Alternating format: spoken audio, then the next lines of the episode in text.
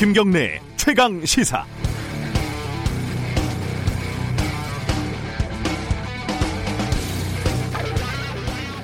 주민에게 폭행을 당하고 그것도 모자라 협박과 괴롭힘에 시달리다가 극단적인 선택을 한 경비원의 죽음에 대한 사회적인 분노가 큽니다. 가해자를 엄벌해달라는 청와대 청원에 하루 만에 20만 명이 넘게 서명을 할 정도니까요. 어, 두 가지 장면이 눈에 좀 밟혔습니다. 하나는 경비원 화장실 변기 위에 놓여 있는 전자레인지와 커피 포트 그리고 변기 옆에 걸려 있던 옷가지들 경비 업무에 종사하는 노동자들을 위한 적절한 업무 공간, 휴게 공간을 설계할 생각을 우리는 지금까지 전혀 하지 못했다는 사실을 보여주는 사진입니다. 화장실에서 밥을 지어 먹는 청소 노동자들의 업무 환경 이런 걸 뉴스에서 보면서 혀를 차지만 막상 아파트 문을 나서면 우리 아파트 경비실은 어떤지에는 크게 관심이 많이들 없었다는 거죠. 어, 지금의 사회적인 분노에는 일정 정도의 죄책감이 섞여 있다는 점을 부인할 수 없을 것 같습니다. 가해자의 처벌을 넘어서 본질적으로는 노동 환경과 처우의 문제가 뒤에 있습니다. 또 한 가지는 경비원이 남긴 유서에 삐뚤삐뚤 맞춤법이 맞지 않는 글씨 그리고 가해자가 보낸 문자입니다.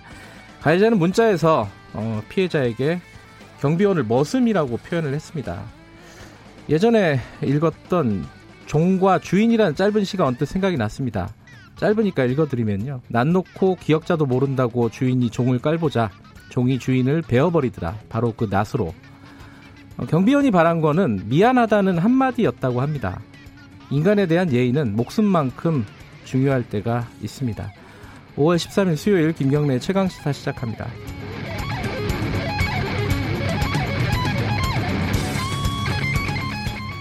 김경래 최강 시사는 유튜브 라이브 열려 있습니다. 아, 문자 참여 기다립니다. 샵 9730이고요. 짧은 문자는 50원, 긴 문자는 100원입니다. 스마트폰 콩 이용하시면 무료로 참여하실 수 있습니다. 오늘 1부에서는요. 어, 엠번방 개설자라고 알려져 있죠. 각각 어, 구속이 됐는데 둘러싼 여러 가지 얘기들을 범죄 심리학자 이수정 교수와 나눠보는 시간 가져보고요. 2부에서는요. 코로나19 확산세 오늘은요. 이, 이재명 경기도지사와 함께 경기도 확산 상황하고 지금 경기도 대책들 그리고 경기도형 재난지원금 경제적 효과 여러 가지 내용 짚어보겠습니다.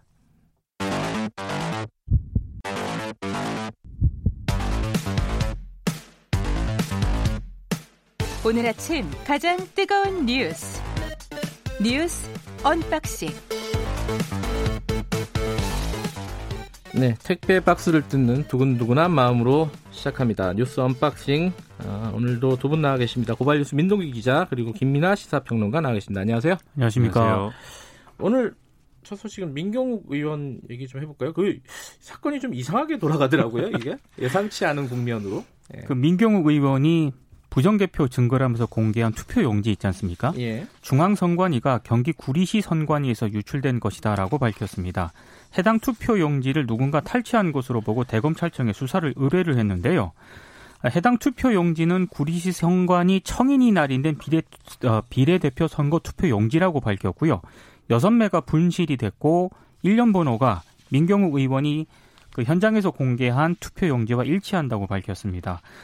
아, 지금 수사 대상자를 특정하는 고발과 달리 이 중앙선관위가 수사 의뢰를 했거든요. 네. 그러니까 혐의자를 특정할 수 없을 때 수사를 통해서 가려내 달라는 그런 의미인데 선관위가 또 민경욱 의원을 향해서 투표 용지를 어떻게 확보했는지 입수 경위 등을 명확히 밝히고 책임을 져야 할 것이다. 이렇게 경고 메시지도 보냈습니다. 그러니까 지금 민경욱 의원이 11일이었나요? 어, 국회 그렇습니다. 예, 그 강당에서 어, 부정 투표에 근거다 이러면서 이제 투표 용지를 흔들었죠. 네. 어, 근데 그게 여섯 장이었던 거고 그게 구리시에서 도난당한 투표 용지가 아니냐.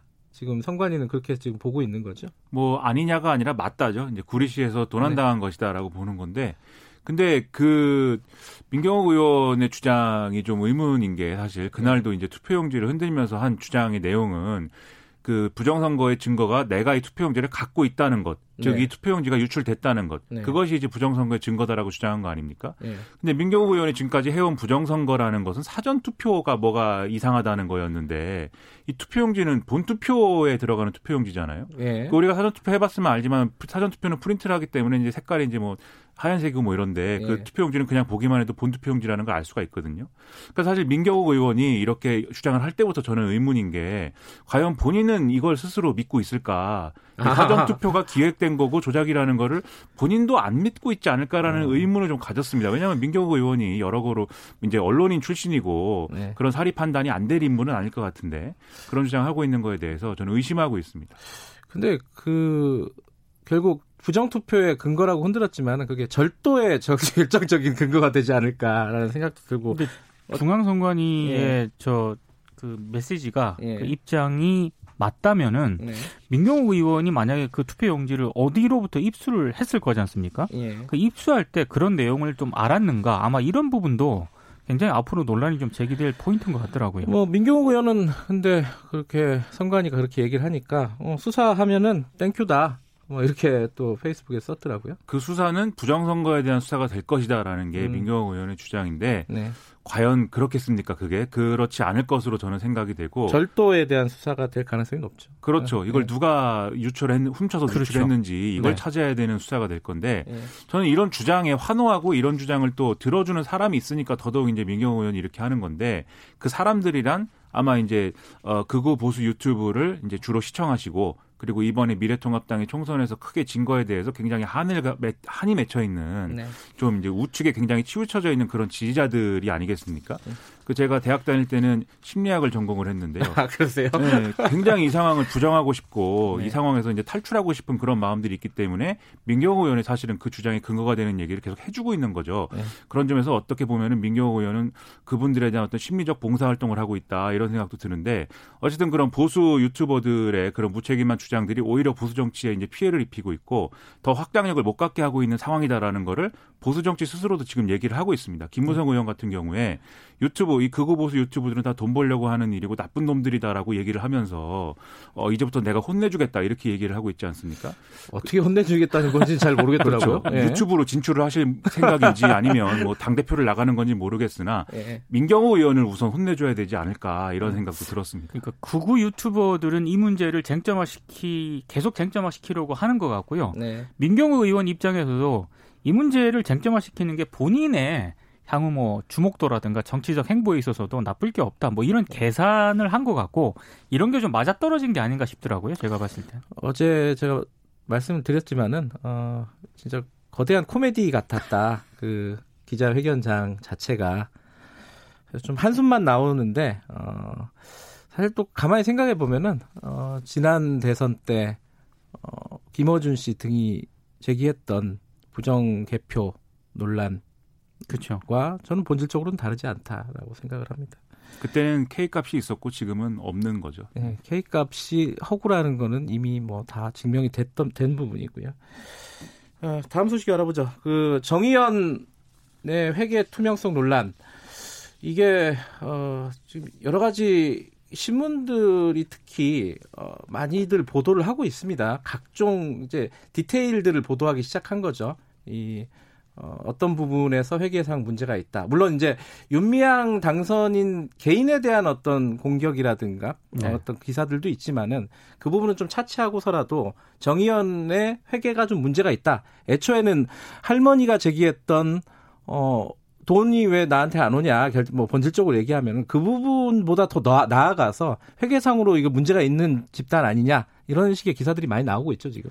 그렇죠. 뭐 어제는 뭐 예를 들면은 맥주집에서 3,300만 원을 써서 술판을 벌였다 뭐 이런 식의 기사를 이제 썼는데 물론 그 기사를 잘 보면은 3,300만 원 쓴 걸로 돼 있는데 실제로는 그 맥주집에서 3,300만 원을 쓴 게 아니라 실제로 이제 맥주집에 간 돈한 450만 원 정도 되는데 왜 여기에는 3,300만 원이라고 써 있냐 뭐 이런 기사였는데 음, 제목이 근데 그죠? 그렇죠. 제목은 뭐 3천만 원짜리 술판을 벌였다는 식으로 그렇죠. 쓴 언론들이 꽤 있습니다. 그 맥주집에서 어떻게 3천만 원을 씁니까 네. 사실. 근데 아무튼 그 내용은 사실 그 정의원 측이 밝힌 바를 쭉 보면은 네. 약간 이제 이해가 되는 측면이 있습니다. 뭐냐면 그 1년에 사업비 총액을 그 해당 그 모금을 위한 사업비 총액을 이제 적은 게 3,300만 원이었던 거고 네. 그 기록에 적을 때 거래처를 적게 되어 있는데 네. 그 3,300만 원에 해당하는 지출처들이 한 140여 개 정도 된다는 거죠. 네. 그런데 그 기록에는 대표 지출처 하나를 적게 돼 적을 수 있게 돼 있어서 네. 이제 맥주 그 상호를 갖고 있는 그런 회사의 법인 명을 적었다. 라는 게 해명 내용인데 네. 오늘 중앙일보에 또 비슷한 얘기가 실렸습니다. 그래서 뭐 할머니 한 명에 4억을 지출한 걸로 돼 있는데 이건 뭐냐? 이것도 이제 마찬가지로 똑같은 거죠. 그렇죠. 네. 이 사업비 4억에 대해서 여러 가지 지출처가 있다. 이런 내용인데 그 중에 이제 대표 지출처를 할머니에 대해서 지출한 걸로 적은 거다. 이런 해명을 계속 하고 있는 상황이고 그다음에 계속 또 이 보수 언론들이 쓰고 있는 것 중에 어 어떤 이제 장 이 장 이 상조 회사에 1,170만 원인가를 지출한 걸로 돼 있는데 상조 회사 는 그 동안에 이 무료로 이제 어, 지금 일을 해줬다고 한다. 어떻게 된 거냐 이런 의문을 제기한 이런 기사도 있었습니다. 근데 그거에 대해서는 이 1,170만 원을 사실상 이제 그 상조회사가 자신들에게 현물 기부를 한 것으로 봐서 음, 기부로 예. 기부 영수증을 그들에게 발급을 해줬는데 현물 예. 기부를 한 걸로 봐서 근데 그 기부 영수증에 대한 회계 처리를 할 때 이게 이제 1,170만 원으로 어, 잡힌 거다 그게 예. 그래서 그것에 대해서는 뭐 일종의 장부상의 오류다 이렇게 음. 해명을 한 걸로 나와 있습니다. 그래서 이런 오류들이 있는 것에 대해서는 이제 뭐 고치면 되는 거고 사실. 사실 또 국세청이 이것에 대해서 뭐 수정 공시를 해라고 명령을 하면 되는 문제이긴 한데 네. 뭐 우리 시민단체들이 이런 회계상의 어떤 허점이나 이런 것들이 또 공격의 빌미를 줄 수 있으니까 앞으로 좀 회계 원칙에 맞는 좀 더 잘 맞는 그런 회계를 또 해야 되는 게 사실이겠죠. 네. 그런데 이런 회계상의 어떤 허점들이 과연 윤미향 당선인의 어떤 착복이나 횡령으로 이어진 거냐 또는 이 단체의 전체적인 어떤 어 분식 회계가 이루어진 거냐 이런 거를 증명하는 건 또 아닌 거지 않습니까? 네. 그래서 그거는 뭐 앞으로 지켜봐야 될 내용이고 추가로 공방이 또 이어질 내용인 것 같습니다. 어, 좀 나눠서 봐야 되는데 지금 이제 정의연 그 위안부 피해자 단체를 뭉뚱그려 가지고 다 이제 머릿속엔 들어오잖아요. 그렇죠. 그래서 회계 오류가 있고 저그 윤미향 당선인 자녀가 뭐 유학을 갔고 그게 돈이 어디서 났냐 이게 한꺼번에 머릿속에 들어오니까 그 돈이 그 돈인가? 막 이런 연결고리가 생기거든요 머릿속에. 근데 그렇죠. 그런 거를 좀 어느 정도 의도를 하고 네. 일부 보수 언론은 계속 그렇게 보도를 하는 그런 의도도 있는 것 같아요 네. 보니까. 그, 그, 그 범주가 다른 얘기예요. 그렇죠. 그렇죠? 지금 예. 지금까지 나왔던 얘기 중에 정의연이 돈을 뭐 착, 아까 말씀하신 대로 뭐 횡령이 일어났다든가 누군가 착복을 했다든가 이런 얘기는 나온 바가 없습니다. 지금까지는. 그렇죠. 그렇죠. 이제 고, 어, 회계 공시가 뭔가 문제가 있다. 그거는 오류라면은 어, 재공시를 하면 되는 거다. 여기까지는 지금 돼 있는 건데 그 외로 더 나아가서 뭔가 범죄 행위라든가 어떤 부정 행위가 어, 뭔가 잡힌 건 없어요. 기사상으로 봐도. 그러니까 아마 이제 미래통합당이 하나 제기한 거는 네. 이 정 의원이 소식지를 발행을 했는데 네. 이 소식지 발행한 것을 이제 일을 맡긴 업체가 수원시민신문인데 그렇죠. 이 수원시민신문의 발행인입니까? 네. 이분하고 이제 윤미향 당선인이 부부 관계여서 일종의 일감을 몰아준 거 아니냐 뭐 이런 음. 또 지적을 하고 있는 상황입니다. 그거에 음. 대한 해명은 약간 아직까지는 나온 게 없는 것 같고요. 예. 어, 근데 또 하나가 약간 계속 얘기가 되고 있는 것들이 그 위안부 합의 있지 않습니까? 네. 한일 합의가 합의를 사전에 윤미향 당선인이 알고 있었냐 없었느냐 요 논란이 계속 되고 있어요. 이거 지금까지 나온 얘기는 어떤 상황입니까? 일단 지금까지 얘기를 종합해 볼때 네. 외교부가 네. 이제 윤미향 당시에 이제 정의원 대표에게 이제 사전 설명했다는 보고를 받았다라는 주장을 한 것은 이제 미래한국당의 조태용 당선인입니다. 당시에 네. 이제 청와대에서 이제 뭐 NSC 1차장입니까? 네. 그 직을 역임했던. 예. 그런데 외교부가 또 이제 2017년에 자체적인 TF를 구성해서 이 당시 위안부 합의가 어떻게 진행되는지를 이제 자체적으로 이제 파악을 해서 보고서를 낸 게 있는데 네. 거기에 보면 또 이제 이 단체 정의원을 접촉을 뭐 15차례 정도 해서 그 와중에 뭐 때때로 협의 사항을 알리기도 했다 뭐 이런 얘기가 써 있긴 합니다. 네. 근데 이제 윤미향 당선인과 정의원 측 주장은 뭐냐면 와서 예를 들면 외교부 관계자가 와서 인사도 하고 뭐 명절이라고 선물도 주고 이렇게 접촉을 한 적은 있지만 그 접촉을 하는 과정에서 했던 얘기들이 이런 위안부 합의의 어떤 내용들을 전달하는 그런 형식의 어떤 자리들은 아니었다라는 거고 네. 또 전달했다고 볼 수 있는 내용이라는 거는 그 전까지 어떤 뭐 이 일본 정부가 뭔가 사과를 하기로도 했고 뭐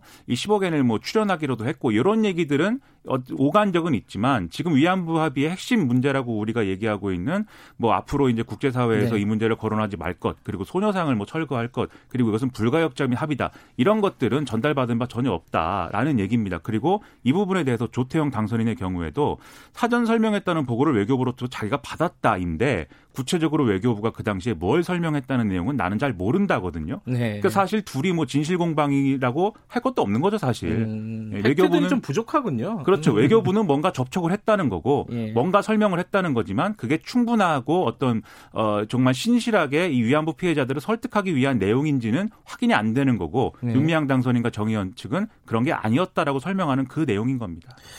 어, 저희들이 4부, 3부에서 어, 공익법인과 관련된 회계 전문가를 모셨습니다. 그래서 지금 논란이 되고 있는 뭐 특히 뭐 보수 언론 쪽에서 많이 보도가 되고 있는 22억 3,300만 원 999명 뭐 네. 이런 숫자들이 있습니다. 이게 도대체 어떤 경로를 통해서 나온 숫자들인가 어, 이 부분을 어, 좀 정확하게 좀 정리 좀 해보고 싶습니다. 이건 이건 뭐 이념적인 문제가 아니라 이건 굉장히 기술적인 문제이기 때문에 저희들이 어, 3부에서 예정돼 있으니까 그때 좀 자세히 얘기하겠습니다. 숫자가 나오면 고통스러워요.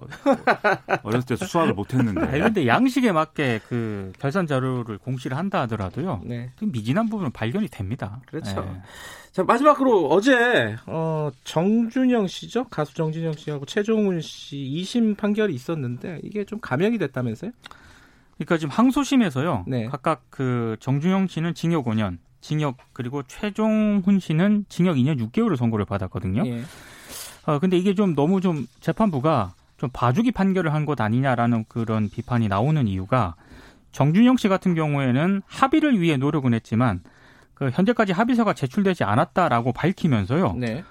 본인의 행위에 대해서 진지한 반성을 한다는 취지의 자료를 낸 점을 양형에 고려했다. 음. 이게 재판부의 판결입니다. 그래서 1년 깎아준 거죠, 정준영 씨. 그렇습니다. 예. 그리고 최종훈 씨에 대해서는 피해자와 합의한 것을 굉장히 좀 높게 평가를 한 것 같고요. 네. 근데 이게 좀 문제인 게 최종훈 씨 같은 경우에는 공소 사실 자체를 인정하지 않고 있거든요. 음. 근데 양형 기준상 진지한 반성 요건에는 들지 않는다라고 판단을 하면서도 최대 감경치인 절반을 재판부가 깎아줬습니다. 네. 그러니까 이게 무슨 어떤 근거로 이렇게 한 건지 조금 의문이 되더라고요. 물론 이제 어, 통상 이제 피해자와 합의를 하면 네. 과거에는 집행유예를 대부분 선고를 했거든요. 예. 근데 이번에는 실형을 선고하긴 했습니다만 여전히 재판부가 좀뭐 음. 성인지 감수성이라든가 이런 게 좀 부족한 게 아닌가 이런 비판이 나오고 있습니다. 어, 브리핑 끝나면은 경기대 범죄심리학과 이수정 교수님하고 인터뷰가 예정돼 있습니다. 이거부터 한번 여쭤보죠. 도대체 왜 이런 판결이 나왔을까?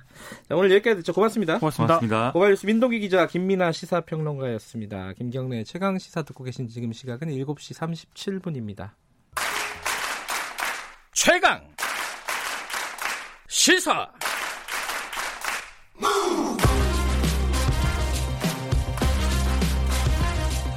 지금 여러분께서는 김경래 기자의 최강 시사를 듣고 계십니다. 네, 텔레그램 엠번방의 개설자로 알려져 있죠. 각각 어, 대화명입니다. 각각에 대해서 구속영장이 발부가 됐습니다. 이제 엠번방 사건의 주범들이 대략 이제 좀 정리가 된 것 같고 이제 이용자들에 대한 수사로 넘어가지 않을까 이렇게 예측이 되고 있습니다. 어, 신상 공개, 각각에 대한 신상 공개도 결정을 해야 될 부분이죠. 관련된 얘기를 경기대 범죄심리학과 이수정 교수님 연결해 보겠습니다. 안녕하세요. 네, 안녕하십니까. 예. 아까 저희들이 브리핑하면서 이, 이 각각 얘기는 아닌데 정준영 씨, 최정훈 씨 어, 항소심 판결이 어제 있, 있었잖아요. 네. 근데 대폭 감형이 됐어요. 특히 이제 정 김종훈 씨 같은 경우는요. 이게 어떻게 봐야 될까요? 이거는 성인지성의 문제라고 볼까요? 아니면 뭐 그럴 만한 사정이 있었다고 봐야 되는가요? 아 최정훈 씨군요. 최정훈 씨 죄송합니다. 네네, 네, 예. 네, 네, 네, 어떻게 보세요 이거는? 어, 일단 뭐 정씨 같은 경우에는 감형이 뭐 많이 감형됐다 이렇게 보긴 좀 어려운 것 1년 같고요. 됐죠. 예, 예. 네, 그렇기 때문에 이제 6년이 아 5년이 나와서 4년으로 감염됐던가요? 아 6년이 5년 6년에서 됐습니다. 5년. 예, 예. 예, 그렇게 해서 이제 감형이 생각보다 항소심을 하면 일단은 감형이 되는 게 관행적인 것이고요. 네네. 예, 그런 부분들이 고려가 돼서 이제 1년이 감형된 것으로 보이고 최 씨 같은 경우에는 지금 정 씨와 다른 부분이 있는 게 피해자와 합의를 네. 한 것으로 보입니다. 네. 그러니까 피해자 입장에서는 지금 정 씨는 용서받을 수 없는 행위를 했다는 게 분명해 보이고요. 음. 최씨 같은 경우에는 지금 이제 어, 뭐 상당 부분 이게 합의가 가능한 심정 정도의 이제 피해를 네. 입었다고도 볼 수 있다 이렇게 법원은 음. 판단을 한 것 같습니다. 그렇기 음. 때문에 아마도 감경된 정도가 더 큰 것으로 2년 반으로 음. 감경이 된 것으로 보입니다. 네. 이 부분이 좀 어, 항상 좀 관행처럼 아까 말씀하신 것처럼 이렇게 어, 합의하면은 대폭 깎아주고 거의 최저 형량으로 내려주고 이런 것들은 좀 어, 판결 자체에 문제가 있느냐 이런 문제 제기도 있더라고요. 그럴 수는 있으나 네. 뭐저 이제 저희가 이제 제 3자잖아요. 네. 그러다 보니까 그 사건 당시에 이제 집단 성폭행에 해당하는 그런 행위들이었다고 이제 아마 혐의는 되어 있는 걸로 추정이 네. 되고요.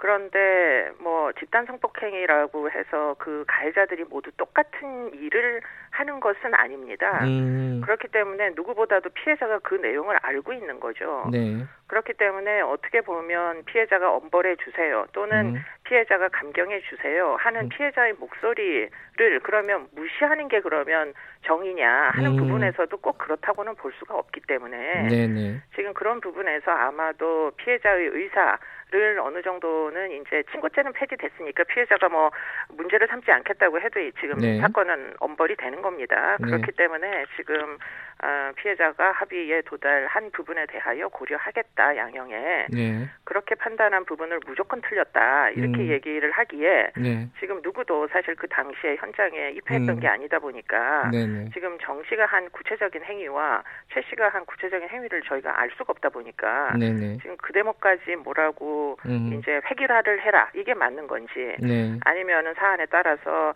어 뭐 심사숙고를 하는 재판부의 입장이 맞는 건지 그거는 저, 정확히는 음. 잘알 수가 없다. 이게 답입니다. 예, 예, 알겠습니다. 지금 아까 처음에 말씀드린 가까스에 대한 얘기를 좀 넘어가 보면요. 네. 지금 그 사실 가까스는 그 경찰 수사 시작한 뒤에도 자기가 뭐 텔레그램 방에 나타나서 난 안 잡힌다 막 이렇게 호언장담했던 사람 아닙니까? 네, 네. 근데 어떻게 잡게 됐죠, 이 사람을? 그러니까 이제 경찰이 그동안 네. 뭐그 진도가 왜 빠르지 않느냐 하는 네. 부분에서 사회적인 비판이 있었는데요. 네.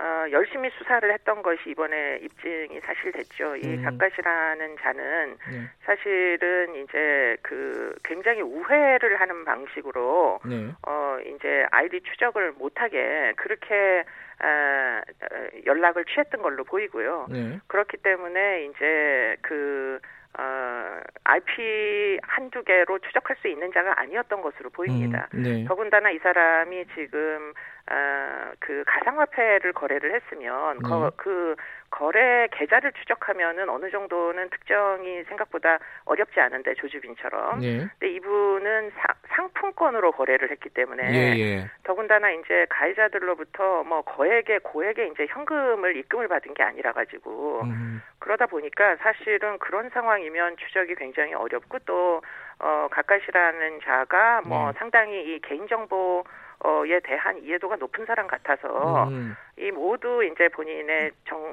뭐 본인의 정체가 드러날 것들을 다 거짓말을 했다는 거잖아요. 네. 그렇기 때문에 일부 텔레그램에서 활동을 아 저기 본인의 이제 엠번방에서 활동을 하다가 그러다가 갑자기 뭐수뭐 수시 그 시험을 봐야 된다 대입을 그러면서 갑자기 사라지기도 하고 이랬기 때문에 네. 정체를 잡기가 굉장히 어려웠던 것 같습니다. 그런데 네. 이번에 이제 수사기관에서 결국 처음에는 막 계속 뭐 몇 시간째 부인을 하고 이러던 와중에 뭐 경찰이 들이민 거는 5천 쪽이 넘는 수사 기록이라거든요. 네. 그 안에 아마도 우회했던 모든 이제 IP 주소 같은 것들이 다 확보가 돼 음. 있고 뭐 우회했다는 건 거의 해외에 이제 서버들을 통해서 이 돌아다녔다는 얘기고요. 뭐 네. 사이버 공간상에서 그리고는 이제 그 안에 공범들과 또는 피해자들 뭐 그 유저들과 나눈 대화 기록 같은 게 전부 다 다 있었던 걸로 보입니다. 네. 그러다 보니까 지금 뭐 도저히 부인할 수가 없어서 자백을 하기에 이른 거 아닌가 네. 싶습니다. 그러니까 그 경찰이 수사 기록을 내미니까 계속 부인을 하던 가까시 아, 자기가 가까시다 이렇게 인정을 했는데.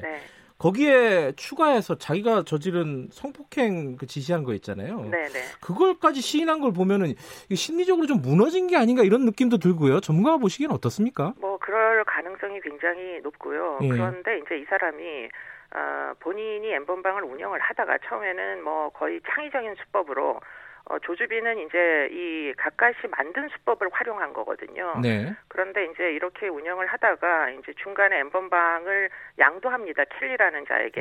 네. 그 양도할 때 잠깐 뭐 본인의 심정을 언급한 이제 문자 내용 같은 게 있는데 네. 좀 피해자한테 미안했다 이런 얘기를 어허. 하는 대목이 있어요. 그렇기 네. 때문에 아마도 그런 이제 부분들이 애당초에 있었기 때문에 네. 성폭행 혐의까지 이제 뭐 시, 시인을 한 거 아니냐. 물론 직접 한 음. 거는 아닙니다만 네. 성착취를 네.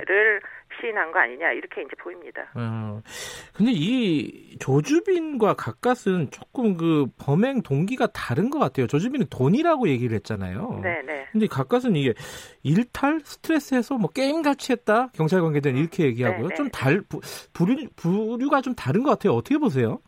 네, 그랬던 것 같습니다. 처음에 이제 가까시 음. 이 사람은 뭐 해킹이나 바이러스 프로그램을 깔거나 이런 데 굉장히 전문성이 있는 걸로 보이고요. 네. 그래서 결국에는 이제 일탈계라는 게 있었는데 이게 네. 이제 사실은 어, 여자들끼리 뭐 좀 개인 사적인 사진이나 영상 같은 걸 공유하는 이런 트위터의 계정이었던 걸로 보이고요. 네. 그것을 이제 해킹해서 들어가가지고 보니까 뭐 상당 부분 자극적인 면이 있어서 그래서 이제 그 주인공들을 유인해낸 것이고요. 그래서 네. 채팅을 통해 가지고 이리저리 거쳐서 결국은 엠번방까지 이동을 시켜가지고 결국은 회원 등록을 받아가지고 이 이제 피해자들을 성착취하기에 이른 것이고요. 그러다 네. 보니까 애초에 돈이 될 목적으로 뛰어든 조주빈하고 네. 지금 이제 뭐 어떻게 보면 본인이 얘기했다시피 스트레스 해소 일탈이 목적이었던 음. 지금 각각하고는 약간 범행 동기상의 차이가 있었다 이렇게 이제 보이고요. 네. 뭐 중간에 중단한 이유 이런 것들도 아마도 가까스의 경우에는 뭐 상당히 성일탈적 욕구 때문에 시작은 했으나 네. 중간에 뭐 피해자들의 고통 같은 것들이 이제 눈에 들어와서 중단을 음. 한 부분이 있는 거 아니냐 이렇게도 생각할 수 있겠습니다만 네. 어쨌든 뭐 조주빈이나 가까시나 사실 에, 그 피해 여성들을 인간으로 음. 대접하지 않았던 건 똑같은 것 같고요. 네. 뭐 극악 무도하다 이렇게 이제 보겠습니다.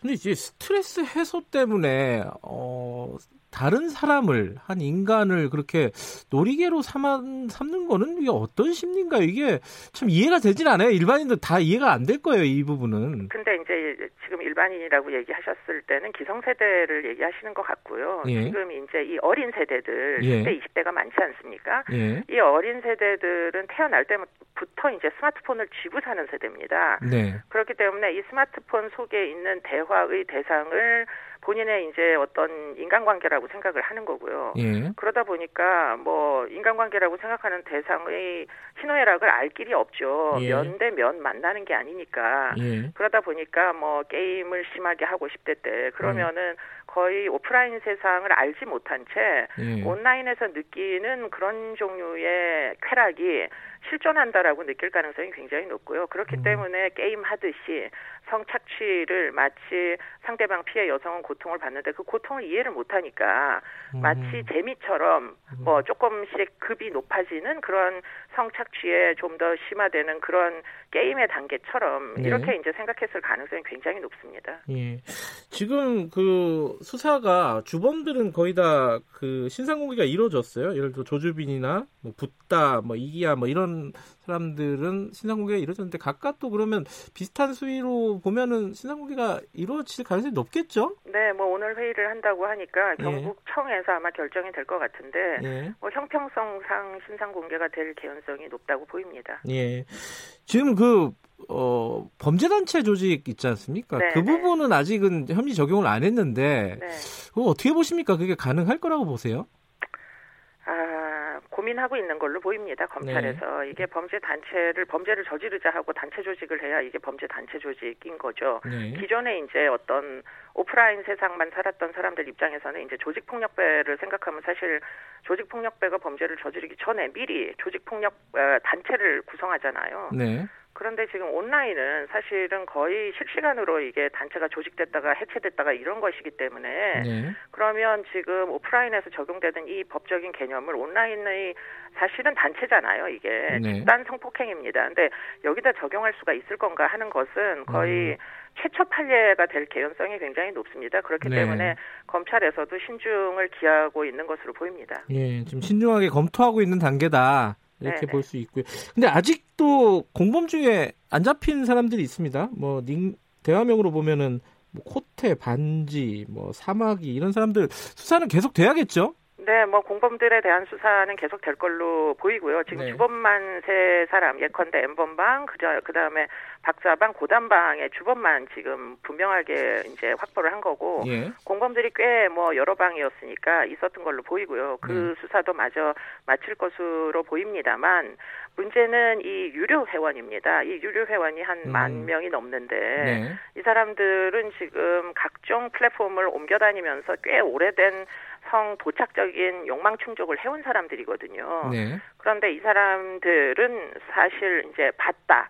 라는 것으로 처벌할 수 있느냐 하는 부분에서 지금 이 뭐 새 법으로는 적용이 가능하겠지만 6개월 후에 네, 네. 그런데 이게 지금 현행법으로 이게 처벌이 될 것이냐 음. 뭐 경찰의 수사조차 처벌이 안 되면 수사는 안 한다라고 보시면 되는데요. 네. 심지어는 개인정보를 확보했더라도 범죄가 구성이 안 되면은 사실은 이게 입건이 안 됩니다. 그렇기 네. 때문에 이 사람들을 처벌할 수 없다면 그렇다면 이 방과 같은 어떤 뭐 상품은 이 니즈가 있는 동안은 계속될 거다 이렇게 볼 수밖에 없어서 네. 어쩌면 좋으냐 이게 이제 딜레마라고 보입니다. 지금 이제 그 회원들에 대한 수사는 법리적인 검토가 좀 필요한 부분이다. 아, 범죄단체 조직도 마찬가지고요. 그것들은 좀 수사상을 지켜봐야겠습니다. 오늘 여기까지 듣겠습니다. 고맙습니다. 고맙습니다. 경기대 범죄심리학과 이수정 교수님이었습니다. 김경래 최강에서 1분 여기까지 하고요. 잠시 후 2부에서는요. 이재명 경기도지사와 어, 코로나19 상황 좀 짚어보겠습니다. 긴급 재난지원금 경기도는 먼저 시행을 했잖아요. 이게 효과가 좀 있다는데 어느 정도 효과가 있는지 전국적으로 지금 시행되고 있는 부분들은 어떤 효과가 있을지 어, 좀 짚어보겠습니다. 그리고 3부에서는 아까 말씀드렸듯이 정의연과 관련해서 회계적인 기술적인 문제 좀 면밀하게 좀 짚어보는 시간 마련해 보도록 하겠습니다. 잠시 후 8시에 뵙겠습니다.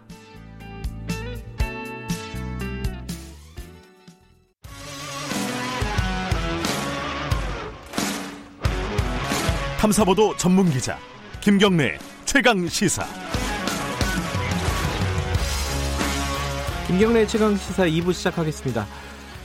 이태원 클럽 관련 코로나19 확진자가 전국적으로 어제까지만 해도 100명이 넘었습니다. 어, 지금 서울, 경기, 인천, 뭐 수도권이 가장 좀 핵심적인 지역인데요. 오늘은 어, 경기도 쪽 좀 연결해 보겠습니다. 경기도 방역 대책은 어떤지 다른 지역보다 좀 선제적인 조치들을 경기도에서 많이 좀 내놓고 있지 않습니까? 그 배경도 그렇고 효과가 어떻게 나타나고 있는지도 여쭤보고 싶고요.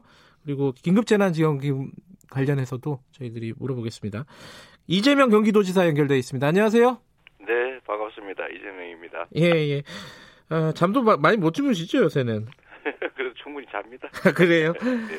다행이네요. 그 지금 경기도 그 이태원 관련된 경기도 상황은 어떻습니까? 그 뉴스 보니까 한 23명 정도 어, 네. 확진자가 경기도에서 나온 거다 이렇게 보고 있는데 어, 확산세가 좀 우려되는 상황이 현장에서 보시기는 어떻습니까? 어, 일단은 지금 현재 24명이 감염된 아, 24명인가요? 예. 네, 아직 뭐 저희가 예상하고 있는 감염 그 검사 대상자, 네. 어, 검사 대상자가 아직 검사를 다 받지 않은 상태라서 계속 늘 걸로 예측하고 있습니다. 예. 지금 저희가 이제 검사 명령한 후에 예. 이제 일요일, 월요일 예. 더 이제 폭증하고 있는데요. 예. 현재 808명 정도 검사 지금 한 상태라서 예. 아, 상당히 더 많이 늘어날 것 같습니다. 이게 사실은 이태원 클럽 관련된 어, 감염은 조금 다른 지역하고 다른 부분들이 있었습니다. 일단은 네네. 파악하기가 굉장히 어렵다. 클럽 출입자들을 더군다나 이게 특정 커뮤니티 관련된 게 있어가지고 이게 좀 꺼리 확 뭐랄까 진단 검사를 꺼리는 분위기도 좀 있었고 그래서 경기도에서는 어 이거 익명으로 이렇게 저기 뭐 확지 뭐야 그 진단 검사를 해준다고 하지 않았습니까, 그죠? 네, 저희는 이제 어, 익명을 실제로 보장해 줘야 되기 때문에 네. 에, 본인을 밝히지 않도록 그러니까 노년동에 음. 24일 이후에 갔었다 또는 이태원동에 네. 24일 이후에 갔었다라고 하는 사람들은 다 검사해 주기로 했죠. 음. 대신에 비용이 좀 많이 늘고 어. 업무가 많이 폭증하긴 하겠지만 예. 그래야 이제 그 속에 섞여서 할 수 있게 예. 했고 또 한 가지는 음, 저희가 보통 격리 명령을 내리는데 예. 그러면 본인이 드러나지 않습니까? 예, 예. 그래서 저희는 접촉 금지, 음. 격리까지는 안 하고 네. 대면 접촉을 금지하는 명령을 한 거죠. 음흠. 그래서 충분히 본인을 감추고 어, 검사할 수 있게 해드렸으니까 꼭 검사 받으시고요. 네. 근데 만약에 예, 검사 명령을 이행하지 않거나 네. 또는 대면 접촉을 불이행해서 확 확산되길 경우에 네. 그러면 감염 비용, 감염에 음. 따른 방역 비용 이게 뭐 수천 수억에 이를 수 있는데 네. 그 물어내셔야 됩니다. 네. 어, 그리고 물론 형사처벌은 별도고요. 예. 예. 익명도 보장했으니까 예. 에, 제재도 심하고 예. 충분히 지킬 수 있는 상황을 만들어냈으니까 꼭 빨리 검사 받으십시오. 예. 네, 좀 그러면 좋겠어요. 그 익명 검사나 이런 것들을 실시하고 나서는 어 많은 사람들이 이렇게 응하고 있는 건가요 지금? 네, 검사가 지금 폭증하고 있어요. 음. 그 저번 주말에 저희가 말씀드리고 난 다음에 네. 계속 그 하루에 거의 뭐 두 배 정도씩 폭증하고 있어서 예. 계속 늘어날 걸로 예상됩니다. 어, 뭐 무상 검사, 익명 검사 그리고 대면 접촉 금지 뭐 이런 것들을 다 얘기했는데도 이걸 따르지 않으면은 뭐 손해배상, 어, 형사처벌 네. 다 각오해야 된다 이런 말씀이신 거네요. 예. 네, 그리고 본인이 숨기고자 했던 익명성이 네. 보장이 네. 현재 안 됩니다. 왜냐하면 네. 기지국 통화 기록뿐만이 아니라 이 접속 기록, 그러니까 이 전화기와 우선 중개국이 이렇게 교신을 하잖아요. 예. 그 통계 자료, 그러니까 그 접속 자료가 전부 다 입수돼서 조사를 하고 있기 때문에 예. 어, 다 확인이 가능하고요. 특히 본인이 걸렸을 경우에 확산이 되면 반드시 네. 역추적이 들어오지 않습니까? 예. 어디서 걸렸는지. 네. 그럼 본인이 드러나게 돼 있어요. 음흠. 어, 그러면 정말 큰일 납니다. 네. 네, 네. 계속 위해서도. 예, 뭐 이제 익명 검사는 뭐 서울도 실시하고 있고 전국적으로 좀 확산되고 있는 분위기니까 말씀하신 대로 빨리 아직도 검사를 안 받은 분이 계신다면은 빨리 검사를 받으시는 게 좋을 것 같고 그런데 지금 이제 앞으로의 대책도 중요한데 지금 현재로서는 그 유흥주점 같은 게 집합금지 명령 내린 상황인 거죠? 그렇습니다. 네.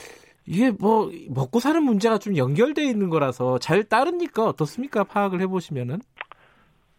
일단 우리 경기도 내에서는 네. 다른 지역은 정확히 모르겠습니다만 네. 이제 행정 명령이나 뭐 이런 수용도가 매우 높아요. 네. 어, 그래서 현장에 지키지 않는 경우는 현재까지 발견하지 못했고요. 예. 저희가 유사한 경우에 이제 약간의 변태적인 영업을 하는 경우들이 있습니다. 어. 소위 뭐 일반 음식점 허가내 놓고 춤을 추게 한다든지, 아, 예, 예. 그걸 이제 감성주점이라고 예. 하는데 저희는 그것도 지금 현재 금지시킨 상태고요. 음흠. 계속 이런 음, 좀 틈새들을 계속 네. 찾아내서 계속 금지시킬 텐데 네. 가능한 한 음, 기간은 좀 짧게 물론 음. 연장할 수 있지만 네.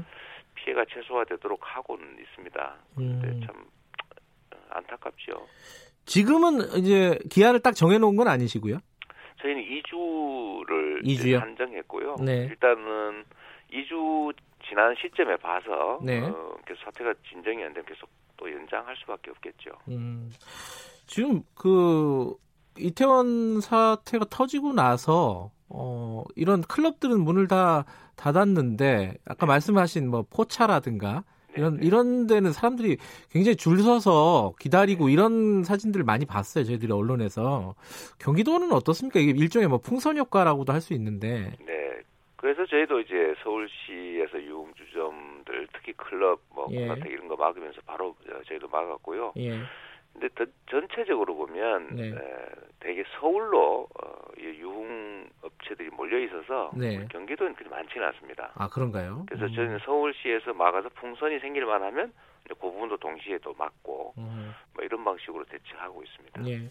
지금 사실 이제 계약을 앞두고요. 네. 이제 교사라든가 학생이 어, 그런 클럽 같은 데 출입한 게 이제 나와가지고 걱정들이 많습니다. 근데 그 중에 또 하나가 이태원의 특성도 그렇고 원어민 교사들이에요. 네네. 근데 이제 그 각급 교육청에서 이걸 조사를 하고 있다 그러는데 경기도는 어, 이제 전수조사를 직접 하지 않고 자진 신고를 기다린다. 뭐 이런 식으로 비판하는 기사가 있더라고요. 이건 맞는 기사인가요? 음, 전뭐 고상원 교육청 소관이라서 정확히 아. 지자체에서는 예. 네 저희 저희가 우려하는 것은 사실은 네. 아그 외국인 중에서 네. 저 사실 미군들이 조금 걱정이 됩니다. 아, 저번에 평택에서도 약간의 소동이 있었는데 네. 어, 이게 저희가 이제 확인을 좀 할 필요가 있지 않을까 싶어요. 음. 이, 거기는 일반 입국 절차를 이용하지 않으니까. 네. 네, 네. 저희가 이제 미군 쪽하고 평택시가 열심히 협조하고 있긴 한 것 같은데. 네. 저희가 좀 더 챙겨봐야 되지 않을까 생각하고 있는 중입니다. 평택에서 소동이 있었다면 어떤 걸 말씀하시는 거죠? 음, 그 미군 감염자가 상당히 많이 발견됐고요. 예. 어, 그런데 그거를 저희가 직접 확인하기가 쉽지가 않으니까 네. 어, 좀 문제가 있었는데 뭐 어, 국내에 들어와 있지 않은 신원 위상의 검체들이 50몇 건인가가 조사된 일이 있습니다. 음흠. 결국은 해외에서 들여온 검체 등으로 확인됐는데 예, 예, 예, 예. 그것도 조금 우리의 감시망에서 벗어나 있는 데서 음. 생긴 일이긴 하죠. 네. 네. 아 그런 부분들에 대해서 우려를 하고 있고 어, 네. 미군하고 좀 지금 어, 의사소통을 하고 있는 상황이다. 네, 네 그렇습니다. 네. 예, 그 부분은 어 이게 기사가 된 것도 저도 봤는데 아직까지 이게 명확하게 이게 뭐다라고 나온 게 없는 모양이네요. 그렇습니다. 네. 그 부분은 좀 걱정이네요. 네, 그래서 이 태원에도 어, 사실 미군들이 많이 출입하는 것으로 보이고 또 네. 외국인의 가장 중요한 부분이 사실은 그쪽 아니겠습니까? 네. 저희 관심을 좀 가지고 지켜보려고 합니다. 네. 아무래도 뭐 지금 이태원이 서울이다 보니까 경기도는 서울보다는 조금 그래도 여유가 있는 상황인 것 같아요. 그렇긴 한데 네. 이게 이제 거기는 진원지일 뿐이고 네. 거기서 예를 들면 한 명이라도 걸려서 경기도 어딘가에 뿌리를 내리면 네. 거기서 확산은 또 시간 문제죠. 네. 저희가 사실은 너무 범위도 넓고 인구도 서울보다는 뭐 수백만 명이 더 그렇죠. 많으니까 예. 저희가 스트레스가 좀 많습니다. 제일 우려하는 데는 어디세요? 지금 예전에 뭐 종교 시설 이런 게 이제 우려되는 거 요양병원 지금 뭐 유흥 시설 이렇게 좀 넘어가고 있는 건데 네네. 네. 지금 현 단계에서 가장 우려하고 있는 곳은 어디입니까? 아까 미 미군 얘기도 잠깐 하셨지만은 네 거기는 이제 감시 사각지대여서 걱정을 하고 있는 것이고요. 예. 에, 다른 데는 우리가 일상적으로 감시를 하니까 문제가 예. 뭐 발견이 쉽게 되는 거죠. 예. 어, 그런데 어쨌든 이거는 뭐 어, 소위 말하면 비말로 네. 침을 튀기거나 아니면 호흡을 공유하거나 네. 뭐 실내 공간에서 가까이 접촉하거나 이런 경우에 발생하는 거니까 네. 사람들이 많이 모이는 곳, 네. 또 그냥 모이는 것도 아니고 거기서 숨을 뭐 격하게 쉬어야 된다든지 음. 에, 서로 이렇게 가까이 근접한다든지 소위 유흥 시설, 네.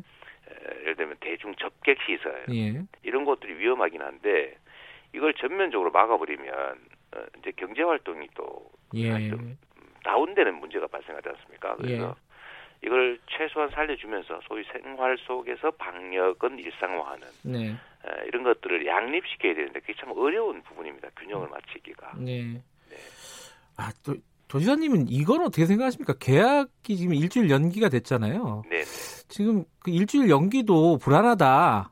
네. 어, 학부모들 중에는 그런 분들도 많이 있는 것 같은데 도지사님은 지금 계약을 할 수 있는 상황이라고 보세요? 아, 이게 이제 교육 당국의 판단 사항이라 네. 저희가 행정 당국 입장에서 뭐라고 하는 게 조금 어렵긴 합니다. 네. 어렵긴 한데 아, 저는 이런 상황 예를 들면 이제 불안감이 이제 증폭된 상황인데 네. 계속 이렇게 갈 수는 없기 때문에 네. 그런 측면에서는 아이들을 방에 가둬놓기만 하는 게 과연 바람직한지 음. 또 한편으로는 학교에다 보내면 거기가 지금 나이가 어린 연령대니까 네. 무증상 감염이 확산될 가능성도 상당히 있다라는 측면에서 정말 고민될 것 같아요. 예. 저는 그래도 일단 연기한 건 잘한 것 같고 너무 예. 불안하니까 예. 그래서 이 상황이 조금 안정적이 되면 저는 학교로 보내야 되지 않을까 생각하고 예, 있습니다. 예, 알겠습니다. 지금 아까 잠깐 경제 얘기 하셨는데 재난지원금 네. 관련돼서 좀 여쭤볼게요. 경기도는 네. 일찌감치 시작을 했잖아요. 1인당 네, 10만 원이었죠? 그렇습니다. 예. 네, 경기도가 10만 원, 네. 각 시군에서 대개 평균 한 10만 원에서 한 40만 원까지 이렇게 음. 했죠. 부럽더라고요. 경기도로 이사 오세요. 경기도에 안 살아서. 네. 그, 근데 지금 그게 어느 정도나 지급이 됐습니까? 지급률이? 지금 한 1,200만 명 정도가 받아간 상태고요. 아하, 네. 네. 100, 한 20만 명 정도, 130만 음. 명 정도가 미수령 상태인데 뭐 거의 다 받아가지 않을까 생각합니다. 음. 지금 이제 그게 사실은 시행하는 게 경제가 잘 돌아가게끔 소비 진작 때문에 이제 시행을 한 거잖아요. 일단은 네. 효과가 어땠습니까? 뭐 괜찮다는 뭐 통계적인 수치도 갖고 계시다고 들었는데. 네, 네. 이제 저희들이 이거 시작한 것은 일반적으로 오해하는 것처럼 복지 정책으로 한 측면보다는요. 네. 어, 경제 정책으로 한 측면이 훨씬 강하죠. 예. 어, 그래서, 그래서 저희가 3개월 안에 쓰지 않으면은 없어지는 네. 지역 화폐로 중소 상공인한테 써야만 되는 지역 화폐로 지급했는데 어, 예상대로 효과는 매우 큽니다. 음, 그러니까 구체적으로는요? 예. 숫자로 좀 설명을 드리면 네. 전체 신용카드 회복률 네. 그러니까 작년 대비 몇 프로 회복했느냐라고 했을 때 4월 13일부터 이제 좀 급증해가지고 음. 어, 4월 말까지는 99% 예. 회복됐습니다. 근데 다른 시도 같은 경우는 대개 90% 초반 네. 또는 80%대 회복된 상태여서 경기도만 음흠. 특히 수도권에서 경기도만 이렇게 회복된 거는 그거 외에는 설명할 길이 없을 것 같고요. 네. 어, 두 번째는 특정 카드 회사에서 네. 가맹점 중에 지역 화폐 취급되는 곳, 안 되는 곳 이렇게 나눠서 조사를 해보니까 네. 경기 지역 화폐, 경기 기본소득을 취급할 수 있는 곳의 매출이 24%가 늘었고 음흠. 다른 데는 10, 17%만 늘어서 네. 약7% 포인트가 더 는 게 분명하게 드러났기 때문에 네. 통계적으로 명확하게 이제 소비 유발 어, 뭐 효과가 증명이 됐고요. 어, 시장에도 실제로는 사람들이 그렇게 얘기합니다. 뭐 명절이 다시 온 것 같다. 음. 어, 그런 말씀들을 하실 정도에서 효과는 분명한데 제가 좀 강조드리고 싶은 거는요. 이게 그 경제학자들이나 경제 관료들이 예상하는 것처럼 네. 현금을 줬을 경우에 거의 사장이 되기 때문에 네. 대개는 아 효과 없다 이거 뭐 네. 뿌려봐야 소용없고 낭비다 차라리 한 군데 몰아줘야 된다 이런 주장을 때까지 했지 않습니까? 네. 근데 그게 아니라는 것이 음. 오히려 국민들에게 소비 여력을 증대시켜주고 그거를 특정 중소상공인들한테 사용하게 하는 것이 경제 유발 효과가 훨씬 크다라는 음. 것이 아마 이번에 명백하게 증명될 겁니다. 지금 사실 중앙정부 차원에서도 시작을 했잖아요. 네네. 어, 긴급 재난지원금을 시작을 이제 지급을 시작을 했는데 거기에 약간 뭐 논쟁적인 부분 중에 하나가 네. 이걸 뭐 기부를 하는 게 좋은 건가? 네네. 예를 들어 좀 여유가 있는 분 입장에서는 네. 어 아니면 이걸 받아서 쓰는 게 좋은 건가? 네. 이게 또 대통령이 기부를 또 하니까 이 또 기부를 하는 게 더 나은 건가라는 생각도 들고 네. 어떻게 보세요, 지사님은? 어, 가지 다 뭐 나쁜 건 아니죠. 예, 예. 정책이라고 하는 거는 네. 어떤 게 절대적으로 옳고 그러고 하는 문제가 아니라 네. 네 선택의 문제니까요. 네. 음, 정부의 재원 재정이 매우 뭐 부족하다고 판단하면 네. 그 재원을 다른 곳에 뭐 실업급여나 이런 곳에 쓰겠다는 거니까 고용유지 재원으로 쓰겠다는 거니까 나쁘진 않을 것 같고요. 예. 어, 다만 이제 에, 저는 중앙에서 어, 지금 이거 한 번으로 끝날 수 없을 것이라고 생각합니다. 이게 음. 8월 말까지 쓰는 것으로 예정돼 있기 때문에 네. 어, 그때 지나면 또 다시 일상으로 돌아가잖아요. 예. 근데 지금은 일시적 그 위기 상황이기 때문에 일단 현재의 이 위기를 탈출을 해야 되고 네. 그 탈출을 하는 데는 초기에 과감한 투자가 필요하죠. 네. 음, 그런 측면에서 보면 아마도 정부의 재난지원금 지원이 이번 한 번으로 끝날 수가 없을 가능성이 많습니다. 왜냐하면 8월 말까지 사용하게 돼 있잖아요. 네. 어, 8월 말이 지나면 그러면 코로나가 안정이 되겠느냐. 음, 오히려 가을이 되면 다시 재유행 가능성이 높다는 예측이 많은 상태여서 예. 안 그랬으면 좋겠고요. 예. 어, 그럴 가능성도 상당히 많기 때문에 한 번더 어, 뭐 재정 지출을 고민해야 될 테고 예. 그렇다면은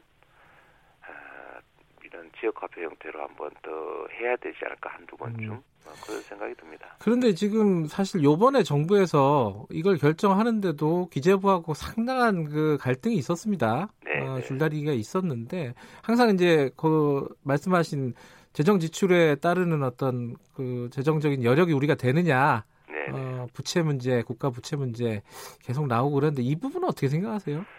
저이 기재부 관료들 입장에서는 네. 국간을 지키는 사람들이니까 네. 최대한 국간에서 어, 나가지 않도록 하는 게 이제 기본적인 마인드죠. 네. 예, 그래서 이해는 합니다. 이해는 하는데 예. 일단은 그분들 머릿속에 들어있는 게 일본에서 돈, 돈 뿌렸더니 소용없더라. 예. 뭐 이런 생각이 강하거든요. 예. 근데 일본은 현금으로 줬으니까 미래가 불안한 상태에서 현금 주면 당연히 저축해버리죠. 네. 네 효과가 없어요. 예. 근데 우리나라처럼 이렇게 3개월 안에 안 쓰면은 없어진다. 네. 네 저희가 처음 설계할 때는 그 한달 안에 쓰면 인센티브 주고 두달 네. 안에 쓰면 조금 깎고 세 달 안에 쓰면 페널티 주고 네 달째 되면 없어지고 이렇게 원래 설계했는데 아, 저 설계요. 조금 주면서 너무 많이 그, 그 제치하는 것 같아서 그냥 네. 석달 안으로 했, 했거든요. 예. 근데 효, 효과가 있잖아요. 승수 효과가 확실하게. 음, 네. 또 한 가지는 우리가 IMF 때그 이 구제금융을 160조 원 했어요. 네. 그때 우리 국민 총생산이 한 600조가 안 됐을 텐데요. 예. 지금 우리 국민 총생산이 2천조 원쯤 되잖아요. 음. 근데 IMF 수준으로 하면 한 500조 정도 쓰는 거예요. 음. 근데 이 선진국이 현재 쓰고 있는 비주, 비율 정도입니다. 한 500조 정도 네. 되면.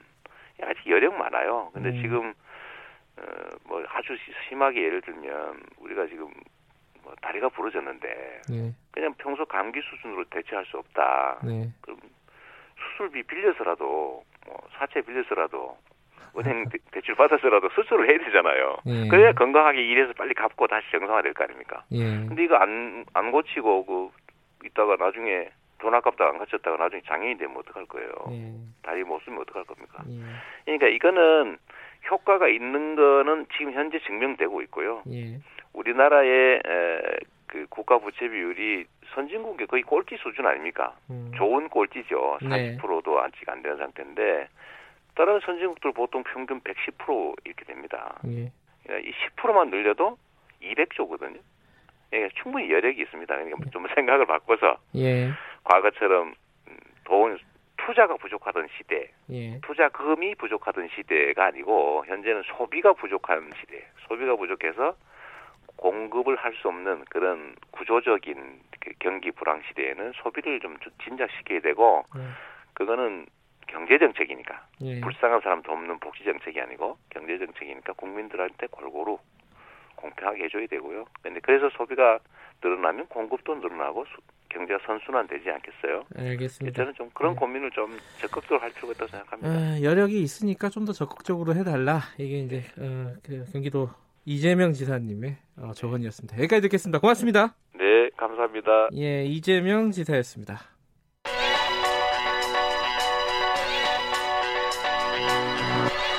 최강 시사 윤태곤의 눈.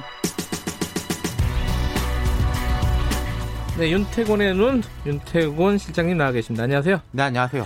오늘 미래통합당 얘기를 갖고 오셨네요. 예. 지난주 우리가 이제 조영 원내대표 선출됐다 네. 그런 이야기를 했지 않습니까? 그래서 네. 이제 좀 뭔가 실마리들이 풀려가지 않겠냐 이렇게 예측을 했는데 공교롭게도 그 직후에 주 원내대표 부친상을 당했어요. 네, 네.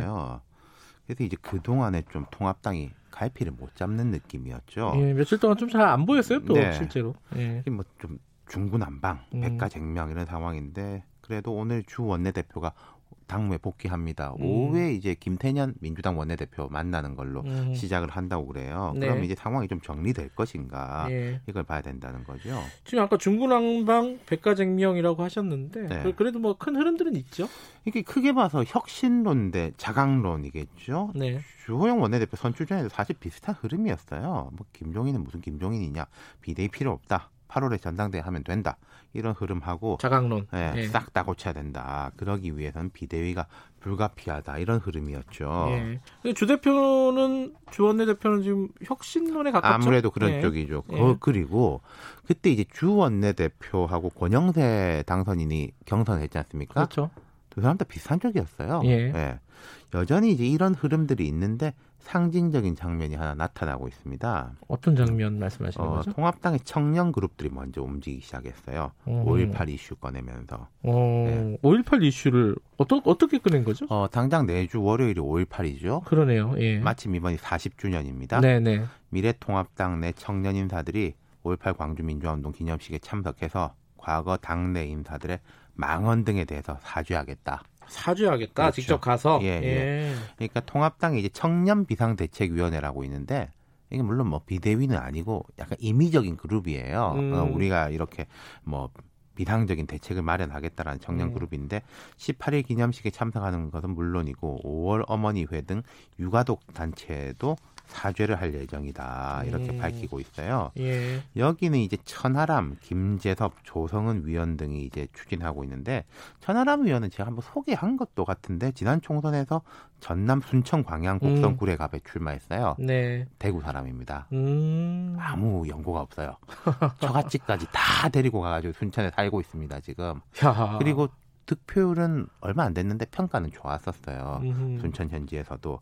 그리고 서울 도봉갑에 출마했던 낙선한 김재섭 의원도 당 평균 득표율보다 오히려 높았고 도봉갑은 음. 험지죠. 통합당 네. 기준으로 보면은 조성은 의원은 이제 출마는 안 했고 선대위 부위원장을 지낸 인물이고요. 예. 네. 상대적으로 다 젊고요. 그렇죠. 그렇죠.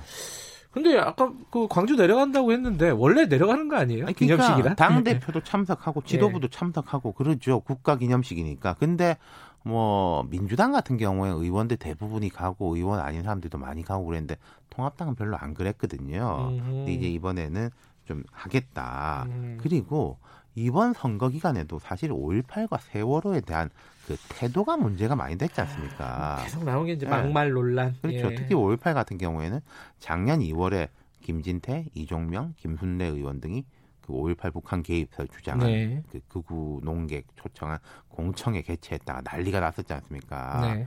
그 이종명 의원은 그때 이제 제명 뭐 이렇게 됐는데 제명 조치는 내려놓고 의총을 안 해가지고 제명을 안 했어요. 그렇죠. 이종명 의원은 네. 저 미래한국당으로 이제 넘어가 있고, 근데 이번에 불출마했고 김순례 의원은 컷오프 됐지만은 그걸 바탕으로 최고위원도 됐었거든요 당시에. 음흠. 김진태 의원은 출마했다 낙선했고. 낙선. 네. 이게 참 이상한 게요. 구 한나라당 계열 정당에서 사실 5.18은 큰 논란거리가 아니었어요. 지난 한 20여 년간에. 왜냐면은 이 특별법을 만든 것이 김영삼 정부고 김영삼 네. 대통령이 문민 정부는 5.18 민주화 운동의 연장선에 있다라고 되게 그때 이제 좀 감동적인 연설까지 했었습니다. 음흠. 그리고 이명박 박근혜 정부 한 박근혜 정부 초반까지만 해도 관심이 덜한 거 아니냐 이런 비판은 있었는데 뭘 폄훼하고 뭐 탄압하고 이런 이미지는 아니었거든요. 음. 근데 이제 요 몇 년 사이에 그게 언제부턴가 제가 꼽아보면은 임을 위한 행진곡을 뭐 부르면 된다 안 된다 예. 논란 나올 때부터 이제 극우 유튜버들이 앞장서고 일부 강성 지지자들이 힘을 싣고 네. 또 통합당 내에서도 뭐 유공자 선정이 뭐 어쩌니 저쩌니 말이 나오고 의원들도 은근슬쩍 따라가고 그렇게 됐었다는 거죠. 그러니까 아까 말씀하신 그 상징적인 장면이라는 게 5.18에 그 대한 어떤 이런 목소리가 당을 어, 쇄신하는 어떤 물꼬가 될 수도 있다 그렇죠. 이렇게 보시는 과거에 거예요. 과거에 이렇게 음. 좀 어, 합리적 보수를 포괄했던 한나라당 시절로 뭐 신한국당 시절로 네. 좀 돌아가겠다 이런 거겠죠. 음. 그러니까 청년 그룹들이 이렇게 되고 있고 또 통합당 내에서 개혁적 흐름들도 있어요. 뭐 하태경 의원 네. 등 중심으로 해가지고 70년대생, 40년대 청년이라고 이분들은 그런데 청년이라고 하면 약간 민망하긴 하지만은 근데 이제 70년대생 40대 그룹들이 꽤 있어요. 예. 통합당 내 당선자들이 뭐 재선 3선 의원들까지도 있고 이 음. 밖에 음. 김웅 인지도가 높으신 분이죠. 검사 출신. 예, 예, 이분도 이제 고향은 이제 순천인데 뭐 황보승이, 김미애, 이른바 여공 출신 예, 예. 흑수저 변호사 뭐 김병욱 보좌관 출신 40대 초반 어, 당선인 이런 사람들이 좀 혁신 모임에 활발하게 참여하고 있다. 근데 이 거죠. 움직임이 주류냐 아니냐 이것도 중요하지 그렇죠. 않을까요? 자, 반대 흐름도 있죠. 여전히 개표 조작을 주장하면서 재견포 추진하는 인사들, 민경욱 음. 의원과 네 일부 네. 낙선자들, 요새 뭐 저쪽에서 민경욱 대통령 뭐 이런 외침도 있는데, 근데 이제 예. 이분들은 아무래도 현역이 아니고, 예. 그리고 이제 현역 중에서도 일부 중진 의원들을 중심으로 아까 말씀드린 자강론, 뭐 조경태 의원 등은 8월 전당대회 해야 된다라면서 예. 벌써 당권 경쟁에 뛰어들 태세고 당 밖에 홍준표 의원 등도 비슷한 흐름이 죠 여러 가지 흐름들이 있는데 아까 다시 처음으로 돌아가면은 어, 조영 원내대표가 이 흐름들의 가닥을 잡을 수 있을지 이게 중요한 그렇죠. 거 아니겠습니까? 그러니까 지금 어, 통합당에서는 이종배 정책위 의장이 밝혔습니다. 당선인 연찬회를 최대한 빨리 열자. 음. 한 1박 2일로 예상한다. 여기서 경론이 벌어질 거고. 근데요. 이 한 한 달 전만 봐도 뭐 김종인이 되니 안 되니 할 때 보수적인 흐름이 되게 많은 것처럼 보이는데 막상 원내대표 경선 결과들을 보면 보수적인 흐름을 좀 대변했던 분들은 그냥 출마도 못하고 중도에 포기했고 네. 약간 중도적인 흐름을 가진 두 사람이 나와가지고 경쟁을 했거든요. 음. 그러니까 다수는 약간 이 퇴신 쪽인 게 분명해요. 음. 근데 목소리 높은 분들이 아무래도 좀 보수적인 흐름 쪽이다. 어쨌든 어, 이 당이 어, 어떤 흐름을 잡아낼 수 있을까 이게 중요하죠. 그렇죠. 정리가 되는 게 순리인데 예. 뭔가 또 어영부영하고 가닥을 못 잡으면은 통상적으로 생각했던 것보다 상당히 더 어려워질 수 있다. 이 중에 네. 상징적인 거 하나가 미래한국당하고의 통합 문제인데. 그 잘 안 되고 있더만요. 음. 이게 조영 원에 오면은 가닥 잡을 거로 보는데 만약에 통합 안 해가지고 하면 그래 뭐 국고 보조금 좀 더 받고 있겠죠. 근데 그게 과연 장기적인 관점에서 볼 때 도움이 될 거냐. 음. 그건 답이 저는 나와 있다고 생각해요. 예. 장기적으로 못 보는 사람들이 많기 때문에 문제가 되는 거죠. 예. 자, 여기까지 듣겠습니다. 고맙습니다. 감사합니다. 윤태곤 실장이었습니다. 김경래 최강시사 2분 여기까지고 잠시 후 3부에서는요. 어, 입주문의 말, 막말, 폭언, 폭행 견디다 못해서 극단적인 선택을 한 경비원 계시죠. 유가족분 직접 연결해서 오늘이 또 발인이더라고요. 어, 마침 어, 지금 좀 심정을 좀 들어보도록 하겠습니다. 그리고 아까 얘기한 정의연 후원금 사용과 관련된 회계 문제 전문가와 함께 짚어봅니다. 잠시 후에 뵙겠습니다. 일부 지역국에서는 해당 지역 방송 보내드립니다.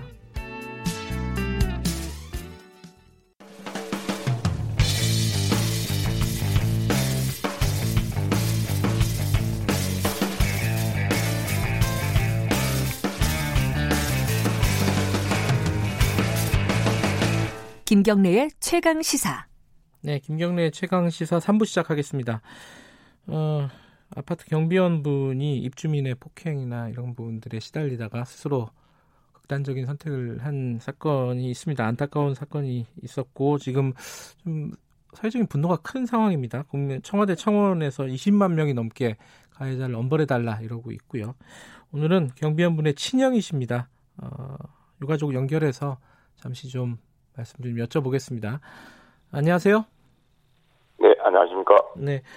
어, 먼저 이렇게 인터뷰에 응해주셔서 감사드립니다. 네, 감사합니다. 네. 어, 지금 그 다른 인터뷰에서 제가 보니까요. 어, 유족들이 가해자가 와서 사과를 할 때까지 좀 기다리겠다. 그러면서 발인을 좀 미뤘다는 얘기를 들었습니다. 네, 어, 그렇습니다. 오늘이 그러면 발인을 하는 건가요? 아니면 내일인가요? 아, 네, 내일 하는 겁니다. 내일이요? 아직까지 네. 연락이 없나요? 아, 연락은 어저께 왔습니다. 왔어요? 뭐라고 네, 하던가요? 와가지고, 예. 와가지고 정정당당하게 와서 사과도 오고 잘못했다고 그러고 절도 오고 그러면 받아들이려고 그랬는데요. 예. 그 전화만 와서 그냥 뭐 어영부영 자기 입장만 얘기하고 음. 몸이 불편해서 못 온다. 아. 아니면 뭐 내가 사실대로 얘기해라 그러면 자꾸 피하고 그건 너무 가슴 아픕니다 지금까지도. 어. 네. 뭐 특별히 사과나 이런 부분들에 대해서는 뭐 명확하게 하지는 않은 모양이에요. 예, 예 명확하게 안, 안 했고요. 예. 지금이라도 안 되었다고 생각합니다. 예. 내일 아침 내일 아침 새벽 4시 30분에 받으니까 예. 오셔서 정말 고개 숙이시고 예. 정말 죄송했다고 그렇게 말 한마디만 해주시면은 예. 고인이 정말 웃으면서 고인도 가셔서 음. 편안한 마음으로 그 영면할 수 있게끔 해줬으면 가족의 한 사람으로서 정말 바람입니다. 음. 어, 하지만 뭐 몸이 안 좋다 이런 핑계를 대면서 안 오고 있다는 말씀이시네요. 네, 시, 그렇습니다. 시간이 그래도 하루 있으니까 그죠? 네네. 예, 오시면은 어 진정으로 사과하면은 받아주실 수 있다는 거죠? 예, 진정으로 사과하면 받아들일 용의가 있습니다. 네. 근데 지금까지 그 가해자가 어, 동생분에게 뭐 문자라든가 말이라든가 했던 걸 보면은 그럴 가능성이 높지 않아 보여요. 어떻게 생각하십니까? 예, 저도 그럴 가능성이 높지 않다 이렇게 생각하고 있습니다만은 네. 그 사람이라면은 그렇게 병원에 자기한테 맞아서 입원했고 그랬는데 네.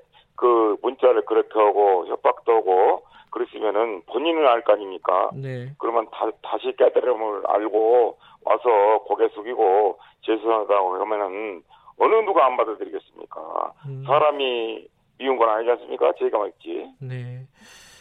어, 이 병원에 입원해 계시고, 어, 동생분이 이럴 때 문자 같은 거 받았다고 아까 말씀하셨잖아요. 가해자한테. 네. 구체적으로는 어떤 문자 같은 것들이 온 거예요? 아, 구체적으로 자기가 네.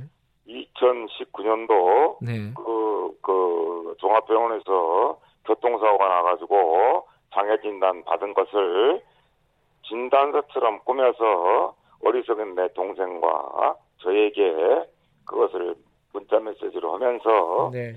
2천만 원을 준비해라. 음. 아니면은 자기가 장애인단을 또 받으니 더 돈이 필요할 것이다. 네. 이런 식으로 문자가 왔습니다. 네. 그리고 자기가 코뼈를 동생을 때려서 분질러 놓고 이건 형이 맞아 형이 때려서 분지른 거 아닙니까? 네. 그렇게 나 저한테는 그렇게 문자를 했고 동생한테는 형한테 맞은 꽃 부러진 꽃표 병원에 가서 빨리 수술을 하십시오. 이런 식으로 또 문자를 했습니다. 동생한테는. 음. 그래서 도저히 그걸 보고 이건 사람으로서 도저히 할 수 없는 짓이다. 네. 사회적으로 지도층이 있는 사람이 이 하찮은 경비원 가지고 그렇게 폭행을 하고 묻지마 폭행을 하고 네. 언어 폭행을 하고 자기 발길인데 짤만큼도 안 느낀다는 것은 앞으로 내 동생이 마지막으로 이런 사람이 됐으면 좋겠습니다. 네. 그 사실은 그 극단적인 선택을 하는 게 어, 굉장히 여, 오랫동안 뭔가 이 고통을 받았기 때문에 동생분이 그런 선택을 하신 게 아닌가 싶어요. 어, 네, 그렇습니다. 어떤 부분이 가장 동생분이 마음 아파하시고 이랬습니까? 얘기를 들으셨을 거 아닙니까, 그죠? 네, 들었습니다. 예. 동생은 법 없어도 살 사람입니다. 네. 누구 누구하고 지금까지 다치지 한 번 않고 네. 상대방에게 이렇게 나쁜 짓을 한 번 않고 살았습니다. 네. 이 사건은 제가 저도 그 자세한 걸 정확히는 몰랐습니다. 처음 처음에는 알았습니다만 네. 중간 끝까지 제가 제일 잘 알고 있는 사람 중에 한 사람입니다. 가족 중에서. 네. 그런데 주민들께서 이건 나선 겁니다. 네. 주민들이 우리 경변을 지켜주자. 갑질은 없다. 주민들께서 이런 사람은 있을 수가 없다. 이 그렇게 착실하고 착한 경비원을 묻지마 폭행을 하고 뭐 언어 폭행을 하고 네. 그 뒤부터 4월 21일부터 저한테 울면서 하소연하기 시작했습니다 동생이. 네. 그래서 제가 그 가해자한테 전화도 드렸고 네. 제가 사, 사정하는 것처럼 꼭 만나뵙시다 이래야 되겠습니까? 네네. 네. 그랬더니 그 가해자는 완전히 다른 사람한테 폭군식으로 얘기해가면서 엄청난 문자와 엄청난 폭언을 했습니다. 음, 동생분이 사실 좀 어, 두려워하셨던 것 같기도 하네요. 예, 엄청난 두려움이 떨고요. 예. 예, 그 사람이 하는 말 동생한테 들었습니다. 분명히 들었습니다. 예, 자기 후배들을 풀어서 지두새도 모르게 생매장 시켜버리겠다. 그 말을 들은 순간 동생이 겁이 질려서 혹시 누구 따라오는 거 아닌가 누가 음. 옆에 있는 거 아닌가 불안해서 못 견뎌서 못 살겠다 이런 얘기도 했습니다. 예. 아, 사람 풀어서 어떻게 하겠다 이거는 어, 그 가해자가 동생분한테 직접 했던 말이라는 거죠? 예, 그렇습니다. 음. 근데 저희들이 그 뉴스나 이런 걸 통해 가지고 어, CCTV나 이런 걸 보면요. 가해자가 동생분을 폭행을 한 건 되게 명백해 보여요. 네 네. 근데 그 경찰 수사 같은 것들은 왜 이렇게 빨리 이루어지지 않은 거죠? 이게 두려움에 떤다는 거는 뭔가 경찰이나 이런 공권력이 보호를 해주지 못하고 있는 상황이었다는 거잖아요. 아 경찰도 경찰도 그저 최선을 다하려고 지금 노력을 하고 있습니다. 네. 노력하고 있고 어쩔 수 없이 경찰은 수사를 신속히 했죠. 예. 신속하고 노력을 하려고 그러고 노력을 많이 하고 수고도 지금 많이 하고 계십니다. 경찰관님께서. 네네. 그런데 이제 그, 그때 예. 내 동생이 아파서 입원하는 바람에 네. 경찰에 조사 받으라고 연락이 왔습니다. 담당 경찰관께서 네. 조사를 받으시죠. 그러면 내 동생이 입원해 있기 때문에 조사를 못 받고 며칠 미룬 것뿐입니다. 아 그렇군요. 네, 경찰분들은 관련이 전혀 없. 저, 음. 저, 없습니다. 예. 아, 예. 이게 경찰이 수사를 일부러 안 한 게 아니라 입원하고 네. 뭐 이런 과정을 때문에 수사가 좀 네. 지연이 됐던 부분이 있었던 거군요. 예, 경찰관님들은 예. 열심히 그 음. 수사를 하고 계셨습니다. 알겠습니다. 네. 지금은 그, 어, 동생분은 어, 입주민들하고 사이가 굉장히 좋으셨던 것 같아요. 다른 입주민들하고는, 그죠? 뭐, 좋은 것뿐만이 아니라 뭐, 그, 그 역대에 들어온 경비 중에 제일 착하고 제일 음. 일 잘하고 네. 인사 잘하고 네. 더욱더 살 사람을 이렇게 소문이 나가지고 이건 입주민들이 이제 변호사님도 선임해줬고 네. 입주민들이 이제 모든 걸 다 책임지고 지금 점수부터 한 겁니다 이제. 음, 이게 사실은 그 동생분 개인의 죽음일 수도 있지만은 네 어, 이게 뭐 입주민과 이제 그거는 뭐 상황에 따라 다르겠지만요. 그런 그 경비원 일을 하시는 분과의 어떤 관계 이런 사회적인 문제가 아니냐 이렇게 네. 시민단체나 이런 데는 주장을 하고 있더라고요. 이런 네네. 부분들은 어떻게 보세요? 분명히 이것은 내 동생 하나로 끝날 일입니다. 네. 네. 이 좋은 사회, 이 맑은 사회, 네. 네? 이 사회를 정말 정의롭고 평안하게 할 수 있는 그런 분위기를 만들어야지. 예. 어쩔 수 없이 경비를 쓴다는 거는 참 나이 먹고 할 일도 참 예, 젊었을 때는 허, 합니다만은 저 자기 일을 찾아서 합니다만 나이 먹고 그러면 조금 쉽다 이런 일을 간다 갔는데 일하러 가는데 네. 그 이쯤 될 때서 젊은 사람이고 나이도 10년 차이 납니다. 네. 그냥 빨이죠. 그런 사람한테 그냥 욕을 하고 때리고 폭행을 하고 질질 끄고 그 사람이 뭐 힘이 있습니까 젊은 사람이 당하지. 네. 그런 장면도 이제 그 보면은 나옵니다만은 그런 걸 볼 때 그런 거 끌려가고 이런 걸 볼 때 너무나 가족으로 가슴 아팠습니다 정말. 네. 네. 너무 힘듭니다 정말. 예 이번 일이 어떻게 좀 마무리가 됐으면 좋겠다. 어, 유가족들이 원하시는 방향이 있을까요? 이번 일은요. 네. 이제 그 정말 앞으로 이런 일이 없었으면 좋겠고요. 네. 제가 꼭 그 가해자한테 정식적으로 사과를 받고 싶고요. 네. 이제 앞으로 한뭐몇 시간이면 내일 새벽에 이제 나가는데 네. 정말 오셔서 그 빈소에 오셔서 설문했다고 그러고 절 한번 크게 하고 정말 죄송했다고 그러면 얼마나 좋습니까? 받을 길을 용의도 있고요. 네. 정말 내 동생이 정말 좋은 데 가서 영면할 수 있는 그 하나를 좀 만들어줬으면 좋겠어. 그 간, 간, 간곡히 부탁하는 그거 자체도 안 들어집니다. 네. 내일까지 시간이 있으니까요. 발인이 네 내일이니까 어, 그런 어떤 사과, 진정한 사과 같은 것들이 네. 이루어졌으면 좋겠다. 적어도 그런 생각이 네. 듭니다.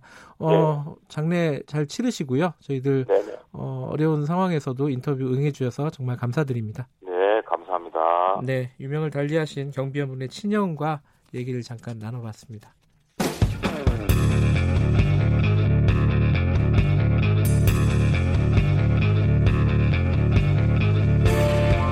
당신의 아침을 책임지는 직격 인터뷰 김경래 최강 시사 네 어, 아까 예고를 해드린 대로 어, 일본, 일본군 위안부 피해자 단체 정의기억연대의 회계 문제가 최근에 뭐 여기저기서 지금 보도를 하고 있습니다. 근데 이게 좀 정확치 않은 보도들도 있고 사실 이게 좀 부끄러운 얘기인데 기자들이 이 저, 전문적인 내용 잘 모르고 쓰는 기사들도 있고 그래갖고 헷갈리는 분들도 굉장히 많을 것 같습니다. 저도 좀 헷갈립니다. 그래서 저희들이 오늘 전문가를 좀 모셨습니다. 사단법인 한국공익법인협회 그러니까 이런 일을 실제로 담당을 하고 교육을 하는 기관으로 알고 있습니다. 김덕산 회계사님 모시고 저희들이 얘기를 나눠보겠습니다. 사실 얘기를 나눈다기보다는 제가 좀 여쭤보는 시간을 아. 가져보도록 하겠습니다. 회계사님 안녕하세요. 네, 안녕하세요. 예. 한국공익법인협회 이뭐 보통 사람들한테 좀 낯설기도 할 것 같아요. 어떤 일을 하는 단체죠? 네, 저희는 이제 공익법인 협회 이제는 저기 공익법인 실무자들 예. 그리고 전문가들이 모여서 설립한 단체고요. 예. 현재 약 회원은 500명이고 이제 공익법인 실무자 교육, 뭐 음. 법령 제도 개선과 같은 일을 하고 있습니다. 뭐 그러니까, 저는 이제 50개 정도 공익법인 자문 업무하고 있습니다. 아, 그 공익법인이라고 음. 하면 이번에 정의연 같은 경우도 공익법인이 되는 건가요? 네, 공익 정의연도 이제 세법상 네. 공익법인에 해당됩니다. 음, 그러니까 그런 단체들의 회계적인, 네. 세무적인 네. 이런 실무들을 교육하고 자문하시는 역할을 하고 네, 있다. 그런 역할을 하고 예. 있습니다. 자, 그거 그거를 이제 배경으로 해서 네. 여쭤볼 텐데 지금 며칠 사이에 네. 어, 이 정의경 연대 관련된 원래 이제 애초에 시작은 할머님께서 네. 어 이제 그 윤미향 당선인에 대해서 그리고 정의연에 대해서 약간의 불만을 토로하는 기자회견이 있었는데 그것과는 별개로 또 지금 뭐 회계에 문제가 있다. 뭐 이런 기사들이 굉장히 많이 나오고 있어요. 지금 상황 보시면서 뭐 전문가시고 관련자에서 관심 있게 보시지 않았겠습니까? 그죠? 물론 관심 있게 보고 몇 년치 자료도 다 보고 왔고요. 예. 좀 안타까운 점이 뭐 비유를 하자면은 네. 지갑에 2천 원이 있어요. 예. 2천 원 있는데 가계부를 잘못 작성해서 천 원이 된 거예요. 예. 그러면 이제 지갑에 돈이 2천 원이 있는지 3천 원인지 천 원이 있는지를 그걸 따져야 되는데 단순히 지금 논, 논의의 초점이 그 오타가, 오타가 난 천 원을 아. 지금 그게 논점이 되고 있는 거예요. 아. 네, 비유를 그러니까 하면 지갑에 이천 원이 있는데 네. 서류상에는 지금 천 원이 돼 있어요. 네, 네. 근데 이거 야 그러면 이게 문제가 있는 거 아니냐 그런데 실제 지갑에 얼마가 있는지를 봐야 된다. 네, 그걸 봐야 되는 거죠. 일단 아. 회계 정보라는 게좀 예. 여러 가지 한계가 있는데 예. 하나 예를 들어 볼게요. 예. 어떤 기업이 있는데 어떤 한 기업은 신사업을 위해서 대규모 투자를 했어요. 예. 그러다 보니까 몇 년간 적자가 나올 수 있겠죠. 네. 어떤 기업은 영업이 잘 안 돼서 계속 적자가 나고 있어요. 예. 같은 적자이지만 이제 세부적인 내용은 다르죠. 네. 그런 내용을 판단하지 않고 적자가 나는 기업이라고 두 개를 동일시하기는 어려울 겁니다. 음... 네, 회계 정보는 그런 한계가 있습니다. 지금 이제 어, 구체적인 얘기 조금 이따 여쭤보고요. 네. 하나만 좀 총론적인 얘기 하나 여쭤보면요. 정의연이 이제 시민단체잖아요. 네. 그 시민단체 회계가 그렇게 정교하거나 그러지는 않다. 네. 이거를 전제로 해서 네. 그럼에도 불구하고 좀 문제가 있다. 회계가 지금 네. 뭐 조금 나쁘게 얘기하면 엉망이다. 이렇게 얘기하는 사람들도 있어요. 실제로 보시 여러 가지 공익법인들을 다루실 테니까 네. 정의연의 회계가 그렇게 문제가 있는 상황입니까? 사실 그 내부 정보를 보면은 뭐 정확하게 말씀을 드릴 수가 있는데 음. 현재 지금 제가 볼 수 있는 정보는 좀 제한적인 정보고 네. 이제 국세청 홈택스에 공개된 그 정보들만 보고 있습니다. 네. 근데 이게 좀 정말 빙산일각 같은 제한적 정보라서 또 요약되고 정리된 자료입니다. 그래서 네. 이것만 가지고 이게 문제가 있다, 문제가 없다는 사실 판단하기는 어렵습니다. 아. 네. 근데 그것만 가지고 지금 기사를 쓰는 거잖아요, 기자들이. 그 일부 지금 뭐 서식 작성에서 오류가 있었던 건 사실인데 음, 네. 이게 뭐 전체적으로 크게 문제가 될 만한 네. 그런 오류는 아닌 것으로 보이고요. 예. 그래도 어차피 작성에 오류가 있는 건 사실입니다. 예. 그 오류에 대해서 좀 구체적으로 여쭤볼게요. 네. 어, 이게 사람들이 궁금할 거예요. 대표적으로 어 가장 좀 많이들 회자하는 네. 기사로 보면은 뭐 중앙일보 기사 제목이 이렇습니다. 어, 맥주집에서는 3,300만 원, 한, 할머니들에게는 230만 원. 뭐 조선일보 기사는 술집에서 하루에 3,300만 원. 위안부 단체 이상한 장부. 이, 런 기사 되게 많아요. 네. 이 제, 일 처음 쓴 데가 한국경제인데 한국경제 기사가 네. 하룻밤에 3,300만 원 사용 정의원의 이상한 수상한 술값. 이거 이 숫자는 왜 나온 거예요? 이것도 다 히스토리가 있는데 사실 예. 이 기사 전에 어떤 기자분이 저한테 연락이 왔었습니다. 그래서 어, 이런, 왔었어요? 네, 이게 사실이냐고 했을 때 아, 아닙니다. 그러 그렇게 쓰면 오해의 소지가 있기 때문에 쓰면 안 된다는 말씀을 드렸었어요. 아, 기사가 나오기 전에도요? 네, 한번 아, 누가 전화가 왔어요. 그 기자는 되게 부지런한 기자네요, 그래도. 그래서 저 이렇게 연락을 줘서 깜짝 놀랐는데. 안 썼어요, 근데? 그, 그 기자는? 제가 말씀드리니까 다시 생각해 보시더라고요. 아, 안 썼어요? 네. 네. 근데 사실을 따져 보면은. 네. 이제 정의원 주장대로 지금 정의원 주장이 맥주집에서 900만 원을 지출했다 했는데. 네. 지금 현행 서식 작성 방법에서는 900만 원 지출했으면 900만 원을 정확하게 적는 게 맞습니다. 예. 그래서 작성 오류는 분리해 가지고요. 네, 네. 예. 근데 이 서식이 이제 2019년 3월에 개정이 됐는데 어, 개정 지, 출은 2008년 18년이에요. 아, 네. 네. 그 18년대 지출을 했는데 이제 서식이 이제 19년 3월에 개정됐는데 예. 그 예전 지금 서식 기준으로 따지면 이렇게 나눠 적는데 예. 그 당시 시점에서 예. 그 서식 작성 방법을 보면은 어떤 활동, 예. 그다음에 지출 목적 예. 거기에 따라서 적는 것이 맞고 만약에 3,300만 원을 지출했는데 그 중에 이제 제일 금액이 큰 거래처 네. 그 거래처를 적는 게 맞는 방식입니다. 음. 그래서 그 당시의 서식 작성 방법은 이 서식 작성 이게 맞긴 합니다. 음흠. 그래서 단, 대표 거래처를 적는 것이기 때문에 네. 오해할 수가 있는데 그런 오해들이 있어서 이제 개정 서식에서는 음. 금액을 다 쪼개서 이제 분리해서 적게 바뀌었습니다. 어, 그 네. 개정된 서식 전에는 음. 그러니까 이, 이, 지출이 일어난 건 2018년이기 때문에 네. 정의연에서 3,300만 원 금액을 쓰고 대표 거래처? 네, 맞나요? 대표 거래처. 대표 거래처 지출액이 가장 큰. 아, 네. 그러니까 900만 원 쓴 데가 제일 많이 쓴 데니까 네, 3,300만 원 중에 네. 그렇게 호프집 이름을 적었던 거는 어, 형식적으로는 문제가 없는 부분이다. 이게 2018년도 지출이라면은 네. 이제 2010 그거는 이제 맞습니다. 제가 이제 19년으로 음. 지금 착각을 했는데 18년이에요. 네. 네. 아하. 그러면은 2000 어, 이걸 가지고 술값을 하루에 3,300만 원을 썼다는 식으로 제목을 달고 기사를 쓰는 거는 문제가 있는 거네요, 그러면은. 일단 그 서식 작성 방법에는 제가 방금 말씀드린 것처럼 예. 지출액이 가장 큰 대표 거래처를 적으라고 돼 있기 때문에 예. 뭐 단순히 그렇게 3,300만 원이 다 술값으로 나갔다고 보는, 보려면은 실제로 그 지출이 일어났는지 아닌지 사실관계를 봐야겠죠. 음, 사실관계는 이미 네. 어, 정의원에서 밝혔고 그 호프집에서도 얘기를 했고 네. 그죠. 그러면 그 사실 확인하지 않고 3,300만 원을 하루에 술값으로 썼다. 이렇게 쓴 거는 문제가 있는 기사다 이렇게 볼 수 있겠네요. 일단 기본적으로는. 그게 이제 사실관계 따져봐야긴 한데 제가 예. 뭐 그게 사실이 맞다면은 뭐 서식 작성 방법은 지킨 것으로 보입니다. 예. 네. 그리고 또 하나가 이게 22억 원이 증발됐다, 실종됐다. 네. 뭐 이런 식으로 표현을 하는 게 있습니다. 네, 네, 네. 이거는 왜 벌어진 일인가요? 아, 이것도 히스토리가 다 있는데요. 예. 일단은 제가 일단 통장에 20억 있는지 없는지를 보면 가장 정확한 거 아닙니까? 이건 아, 그러니까 뭐 정의연의 통장, 네. 통장에. 근데 이게 히스토리가 있는데 어 어떤 기사를 보니까 국세청 공시 서식에 오류가 있었다 없었다로 논쟁이 되는 걸 제가 봤습니다. 네. 근데 실제로 이제 1년 1년에 기부금과 관련된 서식은 두 번 제출합니다. 네. 3월과 4월에 제출하는데 네. 제가 이제 3월에 제출한 자료를 보니까 전기 기말 금액이 이제 2월 돼서 정확하게 넘어왔었는데 22억이요. 네, 3월 달에 제출한 예. 그런데 4월 금액은 제가 지금 정확하게 기억 못 하는데 예. 4월에 제출한 서식은 말씀대로 22억이 넘어오지 않고 0으로 돼 있긴 합니다. 예. 그거는 그거는 제가 확인을 했습니다. 예. 근데 제가 이제 4월 8일 정도에 이제 공시를 위해 접속을 했을 때 전기 금액이 보통 이제 지금은 이제 2월 되는 기능이 있는데 그 당시에는 이제 국세청 공시 시스템 개편 중이라서 그 2월 기능이 지금 업데이트 중이었습니다. 아 그때 당시에요? 네, 네, 실제로? 네, 4월 8일 날. 그래서 제가 저희 공익보험 협회 회원들에게 국세청에 문의를 했었고 개편 중이라는 답변을 들었고 이제 네. 향후에 보완이 될 거다. 예.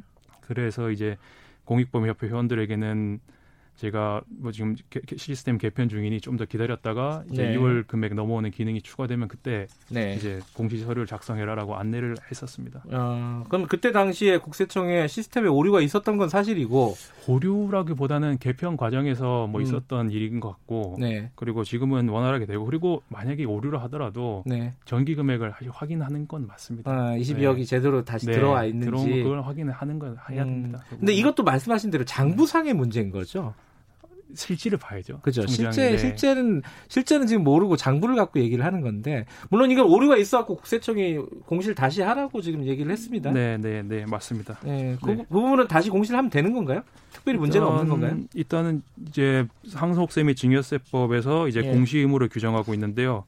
이제 국세청장은 이제 공시 기한 내 공시를 하지 않거나 네. 또는 공시 서류에 오류가 있을 경우에는 1개월의 기간을 두고 재공시를 요청할 수가 있습니다. 음. 그러면 이제 1개월 이내 재공시를 하면 되는 것 부분이고요. 네. 그래서 여기서는 뭐 엄밀하게 따지면은 2월 금액이 지금 정확하게 기재되지 않은 오류는 있는 건 사실입니다. 이게 뭐 음. 사소하든 사소하지 않든 네. 그 부분에서 이제 국세청이 이제 재공시를 하라고 명령할 수도 있는 것도 맞고요. 네. 근데 다만 이걸 가지고 뭐 회계 장부가 문제가 있느냐 없느냐는 그것도 또 사실관계 따져볼 일입니다. 아하, 네. 예. 단순히 재공시하라고 했다고 예. 이게 뭐 회계가 부정하다 이렇게 성급하게 판단할 수는 없습니다. 알겠습니다. 이게 사실 이제 일반인이나 기자들이 바라보는 시각과 전문가가 바라보는 시각은 또 네. 조금 또 수위가 다르기 때문에 네, 네. 전문가분의 의견을 듣고 있습니다. 또 하나 궁금한 게 시간이 많지 않아서 저의 의문을 다 풀 수 있을지 네. 모르겠는데 이 수혜자 이게 그 기부금 사용 내역에다가 수혜자를 적는데 네. 어떤 데는 99명, 어떤 데는 999명 이런 항목들이 굉장히 많더라고요. 네, 여기에 대해서 정 의원은 이게 관행적으로 이렇게 많이 적었다 왜냐하면 불특정 다수한테 이제 수혜가 돌아갈 경우에는 이게 맞는 얘기예요? 어, 이 서식 자체를 좀 이해할 필요성이 있는데요. 네. 일단 좀 정확하게 사실 기재하면 좋았을 겁니다. 좀 네. 수혜자를 특정할 수 있는 부분이라면은. 네. 근데 이제 이 서식이 이제 2019년 3월에 개정되면서 수혜자를 적는 칸이 있는데 네.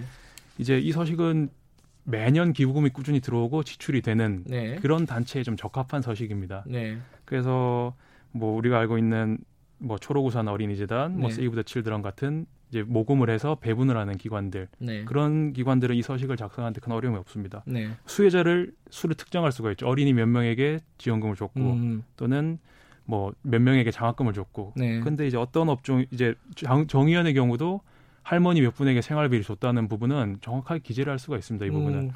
그거는 이제 다른 사업이고 예를 들어 모금 네. 사업 같은 경우는 예를 들어 뭐 기념품 같은 걸 만들어서 네. 길거리에서 불특정 다수한테 나눠줄 수가 있잖아요. 그렇긴 하죠. 그런 네. 것들은 사실은 몇 명을 특정할 수가 없는 거 아니에요? 그런 부분이 있습니다. 네. 교육 사업이나 예를 들자면은 뭐 교육 사업, 연구 사업 같은 경우에는 수혜자를 일대일로 찾기는 좀 어렵기도 하고요. 음. 또 다른 공익법인 중에 예를 들자면은 뭐 공원을 운영하는 뭐 그런 공익법인의 경우에는 뭐 공원 방문자를 계속 이제 셀 수는 없으니까 네. 작성하는 사실 어려움이 있습니다. 음. 그리고 또 재밌는 게 이게 수혜자가 사전적 정의가 이제 수혜를 받는 사람인데 예.